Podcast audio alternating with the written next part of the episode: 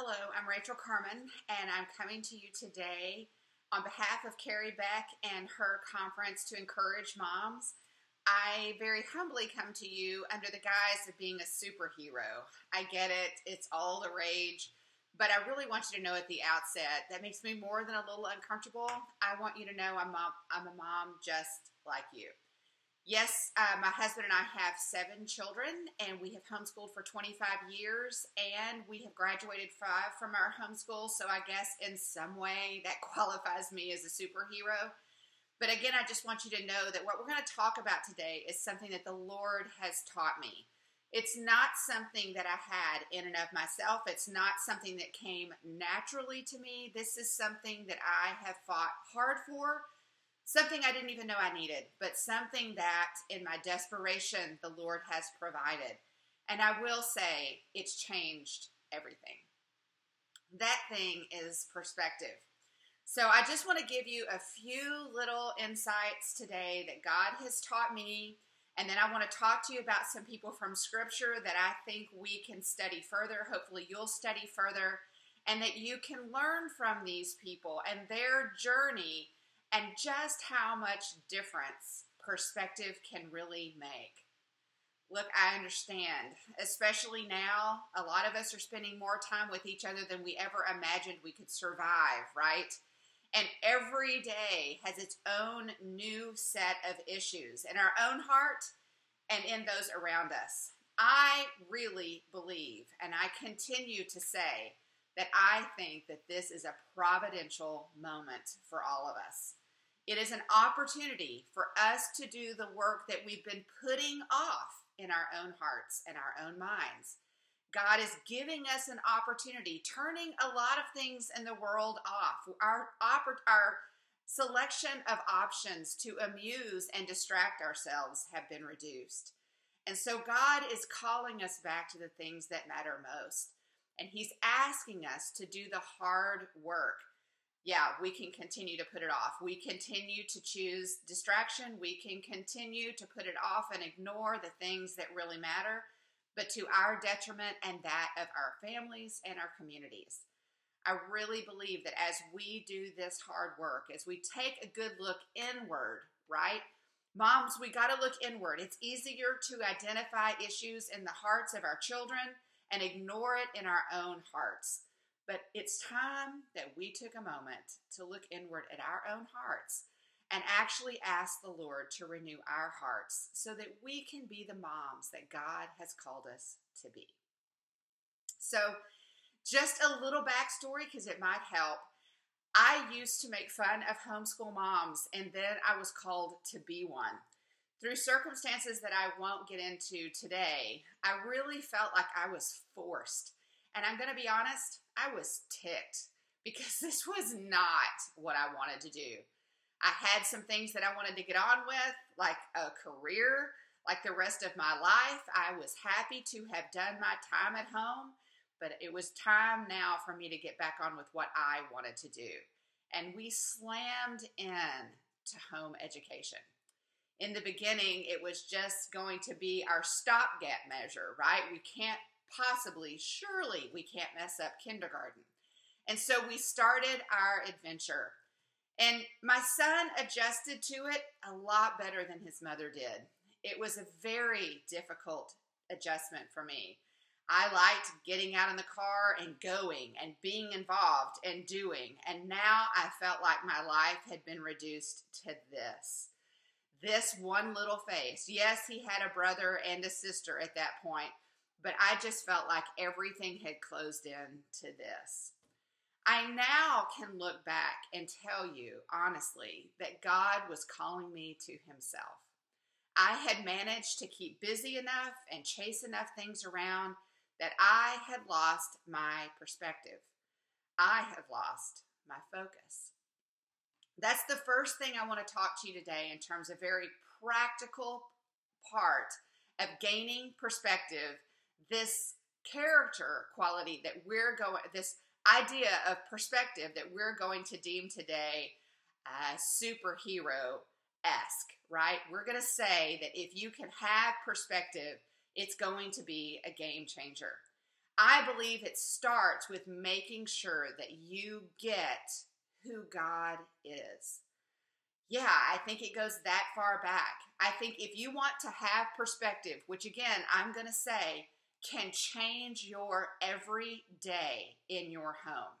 If you dare to want to get perspective, it starts by daring to get who God is. I believe that we need to remember that God's ways are higher.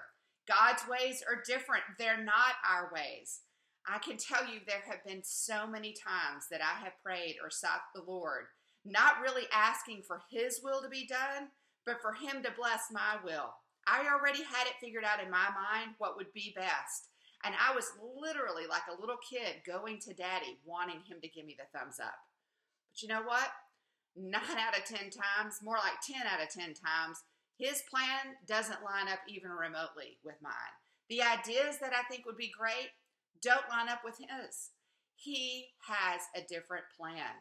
We can see this as we study throughout Scripture over and over and over and over. The way God does things doesn't generally make sense to us because He operates in a whole different realm than we do.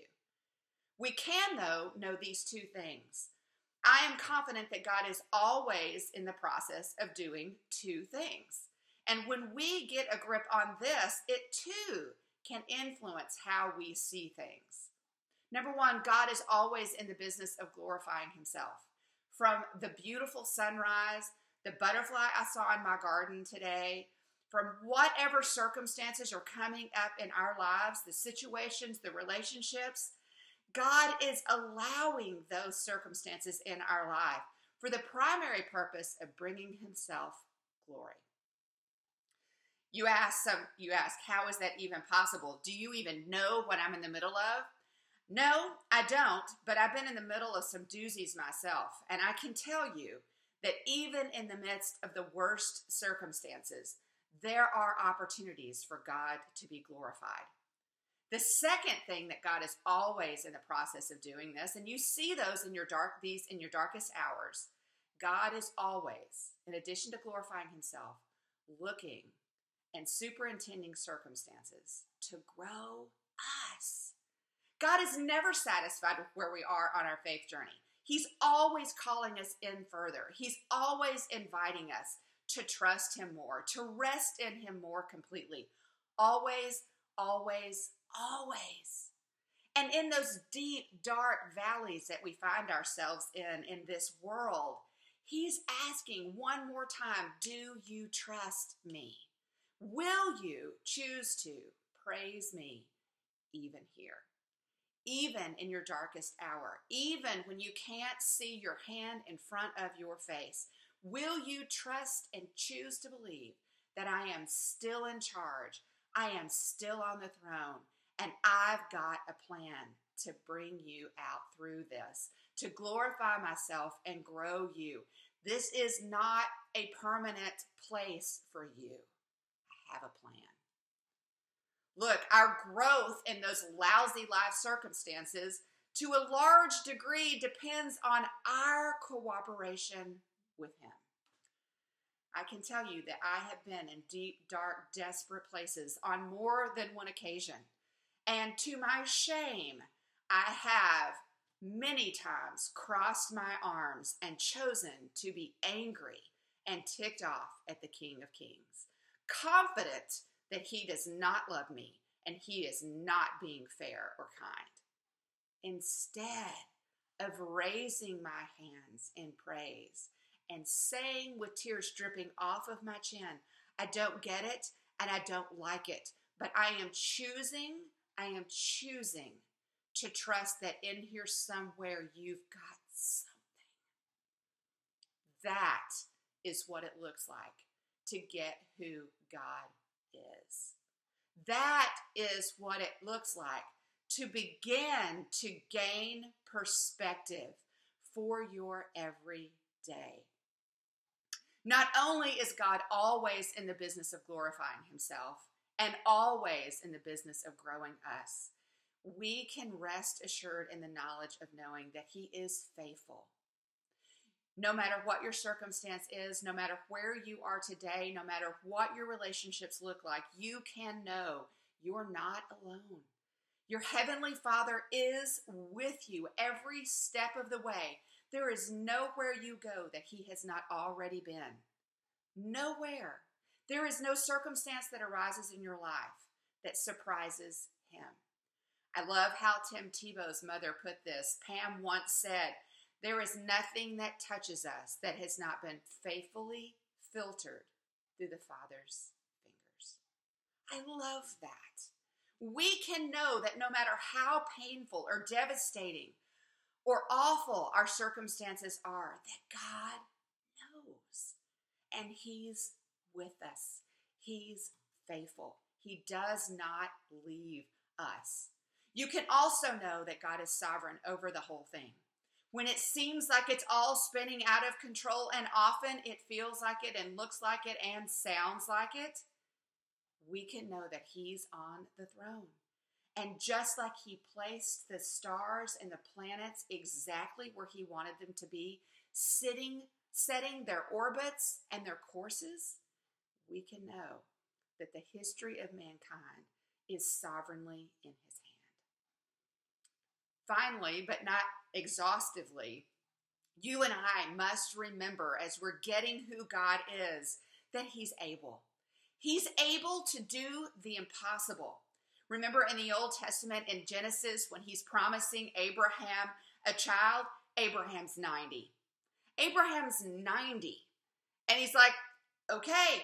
And it says that Abraham believed God and it was counted to him as righteousness. Look, you and I know as we study God's word his promises to redeem, and yet we find ourselves in circumstances that seem impossible to redeem until we get who the Redeemer is. He's in the business of constantly redeeming the junk in our lives. That's who he is. And he's able to do exceedingly and abundantly beyond all that we can ask or imagine. See, it's about living prayerfully. I believe that it's in our desperate moments, the ones that we try to get out of, the ones that we try to escape, the ones that we try to avoid, those are the moments that God invites us to stay in, right there, desperate, knowing that we really need Him. We don't like that feeling. We don't like that desperation. We don't like the vulnerability we feel and feel in those moments when we don't know what to do, when we feel helpless and hopeless. But right there is where we, in our desperation, cry out to Him, and He's glorified by that. Because the reality is, we always need Him as desperately as we feel our need in those moments. We just take it for granted.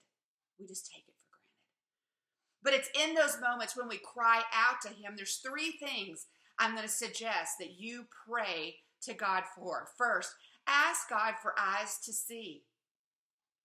It's interesting, we're in 2020, and it's been an interesting year to say the least. And it's been, when we first started off, several people were saying, oh, this is the year of vision, right? Last year, I had eight surgeries on my eyes. The idea of 2020 being the year of vision sounded great to me, even before COVID 19 hit. But my goodness, in the middle of the swirl that is now our new normal, we need eyes to see. Mom, in your circumstance at home, where you feel the responsibility, the heavy burden of the laundry and the grocery shopping and the meals, and maybe even, yes, the academics and the order, pray that the Lord would give you eyes to see. Secondly, pray that He will give you wisdom to discern. It's one thing to see, right? But now, okay, God, I see. Teach me the wisdom I need to discern. What would you have me do? Oh, that we would live our lives honoring God in word and deed that we wouldn't flippantly make choices, but that we would seek to make choices that would honor Him first and foremost. And number three, that we would pray to God that He would give us the focus we need on the things that matter. And, Mom, I'm going to boldly tell you today something that I've had to learn along the way. And perhaps that's what it means to be a homeschool hero, that maybe I'm just a little further down the path, and maybe perhaps God, to God be the glory. I've learned a few things, and I would love to be able to pass these on to you so that you could waste less time than I did. Oh, that we would learn that there are lots of things that we want desperately to matter that just don't matter. They just don't matter, no matter how much we want them to. They don't matter. So, asking God for eyes to see, wisdom to discern, and the strength to let go of things that just don't matter. See, we need to make sure that we remember this world, this is not our home. We were made for heaven. We were made for another world, not for this world. Are you frustrated? Do you feel like you don't have enough time? Too much to do? That's because you weren't made for here. You were made for there. This is just training ground. This is preparation for there. And when we can remember and keep that perspective, this is not our home, this is a moment. This is a moment. All of those things that we need to let go of. And I'm going to say to you, I believe that probably you're like me. You know what those things are that you need to let go of. You just don't want to. Fair enough? You just don't want to. Get a journal. Get honest. Write those things down. Pray over the list that the Lord God gives you. He's asking you to let some things go. He's wanting to give you this perspective. He's wanting you to have more peace in each day. Write those things down and pray. Look, if you want perspective, if you want your everydays radically changed because you see differently, you're going to need to fight for it. You're going to need to fight for this perspective on your knees, in prayer, and in diligent search in God's Word. That's how you get it. I can't just give it to you today. Didn't work that way. You can't just want it. It's like an athlete, right? Athletes get out on the field and the and uh, I'm going to say in a track situation, and they run, and we're just amazed at how fast they are. My goodness, look at how fast they are. We miss the tears and the training in the background. We miss the trials, the injuries in the background. We just see them in the spotlight, right? And we're just so amazed and we think it's glorious. That skill was hard, hard fought for. And that's what they would want people to know. It's not reducible down to 10 seconds, it's been a lifetime. And that's what this perseverance is. It's so worth it. It's so worth it. But you're going to have to fight for it. You're going to, seek God for it on your knees and in His Word. This perspective can change not only the long range vision you have for your family, but the everyday moments. When you get perspective, you smile more. When you get perspective, you laugh more. When you get perspective, you listen better. You're a better mom. You're a better teacher. You're a better wife. You're a better friend. You're a better neighbor. Perspective changes everything because perspective means you're focused on the things that really matter God and those things that He would have you do. You're able to discern and you're able to bless. I want to list, leave you with a list of people that I believe had this perspective. I'm going to go through scripture and give you a few, and I want to tell you who they are and what I think we see in their life that is a result of the perspective they have. First, I want to give you Noah. Noah had perspective. In Noah 6 8, it says, And Noah did all that the Lord commanded. God came to Noah and asked him to build a boat. And you don't see anywhere in Scripture where Noah goes, Hey, could you just kind of tell me why? No. Earlier, it says that God characterized Noah as blameless. And that's why God came to him. And that's why God knew he could entrust the building of the ark to Noah. God knew that Noah would obey because God knew that Noah knew that this was not his home. Noah had perspective. Abraham had perspective. We call him the father of the faithful. He makes the headline in Hebrews 11. Noah had perspective. Again, when God told Noah, I mean, when God told Abraham that he was going to have a son, and he and Sarah were already aged by anybody's estimate 190, right? They weren't going to have any kids. But when God said it, Abraham believed it. And he chose to walk by faith, not because it made sense to him, but because God said it. Joseph Joseph had perspective. His life is like a series of bad days, right? Sold to slavery by his brothers. All he did was come check him on, on him, right? But their jealousy meant they couldn't stand him. And they sold him. He goes to the house of Potiphar, rises to prominence and power, and then his wife tries to seduce him. Then he gets thrown in prison. I mean, you read the life of Joseph and you're like, really? Goodness. And yet Joseph evidently had perspective because he didn't waver. And at the end of the story, when his brothers, who sold him and who lied to their father, saying that he'd been killed, come desperate for food, Joseph forgave them. How could he possibly forgive them? Because he had perspective. He got it. He got what God had done. And in fact, he says, Look, what you intended for evil, God intended for good. Joseph had perspective. Moses had perspective. Here's a man that's 40 years in the palace, 40 years in the wilderness, and 40 years leading God's people. God called him when he's 80. When he's 80. I'm thinking about this time in Moses' life. He's like, look, you know, I'm pretty good, had a good life, married, couple of sons. And God's like, I'm not done with you. And God calls him. Moses had perspective. You see it in the book of Deuteronomy when he's pleading with the second generation. Remember, remember, remember. Joshua and Caleb had perspective. They were two of the 12 spies sent in by Moses to the promised land, the land flowing with milk and honey. And yet, when they come back, 10 of the spies said, No, no, no, no, no. Oh, right. It is a land flowing with milk and honey, but there's giants and there's big, tall walls. And Joshua and Caleb are like, Yeah, but God, God's going to give us this country. They stood on who God was, not what they had seen. Ruth. Ruth had perspective.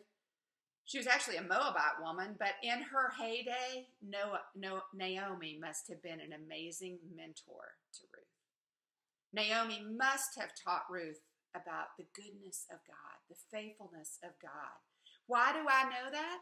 Because when Naomi was really having a rough time in despair over losing her husband and her two sons, Ruth had the perspective that Naomi had lost. And we see Ruth act compassionately toward her mother in law. Samuel had perspective. Samuel, devoted by his mother at a, young age to serve Eli in the, as a priest, called by the Lord, Samuel, Samuel. Samuel, who was brokenhearted when the people of Israel wanted a king, having rejected God as their king, Samuel had perspective. Samuel got who God was. Samuel was constant in his life. David. Now there's a man with perspective. Having been a shepherd and slayed bears and lions with his bare hands, tending to his father's flock, spending his nights out underneath the stars, he arrives on the front to find the cowering of um, Israelites behind rocks because there's a giant named Goliath and this little kid, about 16 or 17 year old, goes, What are y'all doing? He's insulting the name of our God and he runs out with five smooth stones and slays the giant? That's what it looks like to have perspective. David got who God is. He got it. The prophets. In the Old Testament, we have a country, the country of Israel, that splits, right? Why? Because they continue in sin. They continue to choose false gods that can do nothing for them as a poor substitute for the one true God. And the prophets come consistently proclaiming, Thus says the Lord, and calling the people to repentance and reminding the people of the faithfulness and goodness of God. And every one of those prophets did so at peril of their own life. They had audacity. They had audacity. Why? Because they had perspective. They could go and proclaim the word of the Lord in a credible and popular message among the people. And they could do it because they got who God was. Esther. Esther, the queen, the unlikely queen, the young Jewish orphan girl raised by Mordecai, who ascends the throne, right? And she needs to go in and say something to the king, but anybody who goes in who hasn't been invited will surely die. And yet she says in Esther 4:14, if I die, I die. This is the right thing to do. I have to go in. That's courage. Courage does the right thing even when you're terrified to do it. You still do the right thing. And that's what Esther did. Esther had perspective.